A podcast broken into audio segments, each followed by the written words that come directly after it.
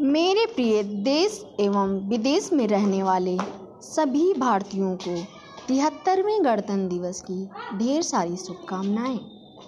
गणतंत्र दिवस हम सबको एक मोती की माला में बांधने वाली भारतीयता के गौरव की याद दिलाता है और उन महानायकों को स्मरण करने का दिन भी है जिन्होंने स्वराज की परिकल्पना को साकार करने में अतुलनीय साहस का परिचय दिया है। देशवासियों में संघर्ष के लिए नई ऊर्जा का संचार भी किया है, जिसमें महात्मा गांधी जी सुभाष चंद्र बोस जी, चंद्रशेखर आज़ाद जी और अन्य महान विभूतियों जिन्होंने योगदान दिया है।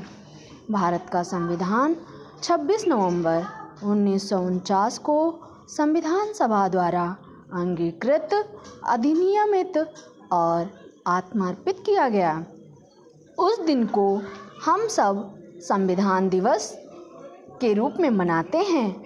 उसके दो माह बाद 26 जनवरी 1950 से हमारा संविधान पूर्णतः प्रभावी हुआ।